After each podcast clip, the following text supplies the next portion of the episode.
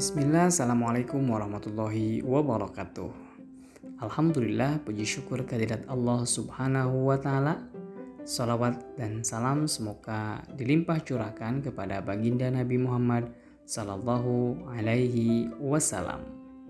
Sahabatku sekalian yang senantiasa dirahmati Allah subhanahu wa ta'ala Yuk kita kembali ngopi, ngobrol penuh inspirasi dan motivasi sebuah obrolan yang berisi tentang nasihat, renungan, ataupun informasi yang mudah-mudahan bisa bermanfaat buat kita semua layaknya sesangkir kopi yang seduhan hangatnya dapat memberikan keteduhan, ketenangan, dan kehangatan agar menjadi inspirasi, motivasi, dan semangat dalam menjalani hari-hari yang penuh tantangan.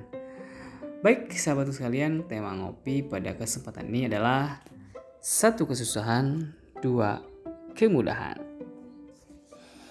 Pernahkah kita merasakan sebuah keadaan di mana berbagai cobaan datang silih berganti? Berbagai musibah datang menerpa, berbagai kesulitan hidup menghimpit jiwa dan menyisakan di dada. Pernahkah kita merasakan sebuah keadaan di mana berbagai upaya telah kita tempuh, berbagai ikhtiar dan doa telah kita jalani, akan tetapi permasalahan itu tak kunjung selesai. Hanya tinggal kepasrahan kepada kehendak Allah yang menyelimuti pikiran kita.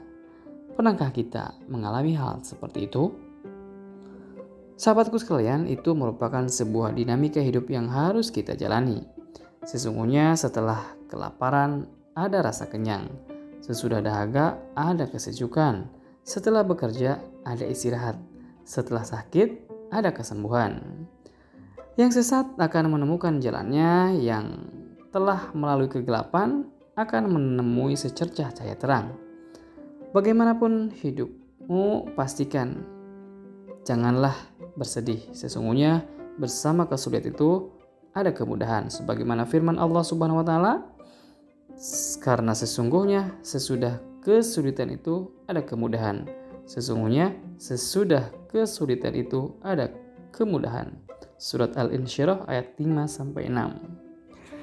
Bukan hanya itu, sebagai manusia biasa yang mengalaminya, kekasih-kekasih Allah seperti para nabi pun tak luput dari permasalahan tersebut. Rasulullah SAW pun pernah mengalami berbagai cobaan dalam hidupnya. Percobaan pembunuhan, pelecehan, cacian, hingga pemboikotan pun pernah beliau rasakan. Namun sungguh luar biasa ketabahan dan keoptimisan beliau dalam menghadapi itu semua. Ketika ayat 5 dan 6 surat Al-Insyirah itu turun, Rasulullah SAW bersabda, Bergembiralah kalian semua karena akan datang bagi kalian kemudahan. Kesukaran tidak akan mengalahkan dua kemudahan. Hadis riwayat Ibnu Jarir. Maka sahabatku sekalian berilah kabar gembira bagi malam yang gelap bahwa esok lusa akan terbit fajar terang dari puncak gunung dan celah-celah lembah.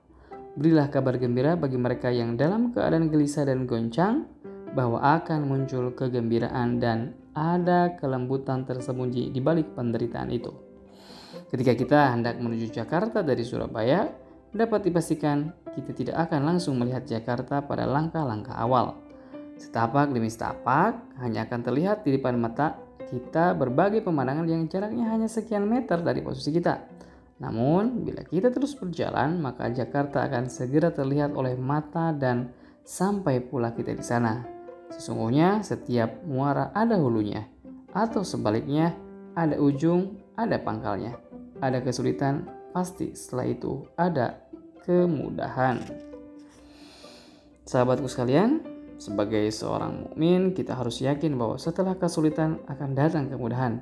Yakinlah bahwa apabila himpitan dan kesulitan itu telah mencapai puncaknya, maka insya Allah akan berakhir dan terlewati dengan hadirnya kemudahan dan kelapangan. Lihatlah bagaimana saat Imam Ahmad bin Hambal dipenjara dan dicambuk, apa yang terjadi pada beliau setelah itu? Beliau menjadi Imam Ahlus Sunnah. Imam Ibnu Taimiyah keluar dari tahanannya dengan membawa ilmu yang berlimpah luah. Mengarang 20 jilid buku fikih. Ibnu Kasir, Ibnu Jauzi di Baghdad dan Imam Malik bin Laib ditimpa musibah yang hampir mematikan beliau. Dengan penderitaannya itu, beliau telah menulis qasidah yang benar-benar membuat orang terpukau. Syair-syair beliau yang membuat orang terperangah membacanya dapat mengalahkan syair-syair para penyair dinasti Abbasiyah yang terkenal saat itu. Apabila seseorang menimpa madarat kepadamu dan jika kamu ditimpa musibah maka lihatlah dari sisi lainnya. Bila kita melihat kegelapan, carilah titik terangnya. Apabila kita dijamu oleh seseorang dengan secangkir jeruk nipis yang asam, maka tambahkanlah gula di dalamnya agar terasa manis. Sahabatku sekalian, bila kita benci sikap seseorang, janganlah kita jauhi. Ambil dan lihat sisi baiknya karena Allah Subhanahu wa taala berfirman, boleh jadi kamu membenci sesuatu padahal ia amat baik bagimu dan boleh jadi pula kamu menyukai sesuatu padahal ia buruk bagimu. Surat Al-Baqarah ayat 216. Baik, sahabatku sekalian, sekian dulu ngopi pada kesempatan kali ini. Wallahu alam, sampai ketemu di kesempatan ngopi berikutnya. Wassalamualaikum warahmatullahi wabarakatuh.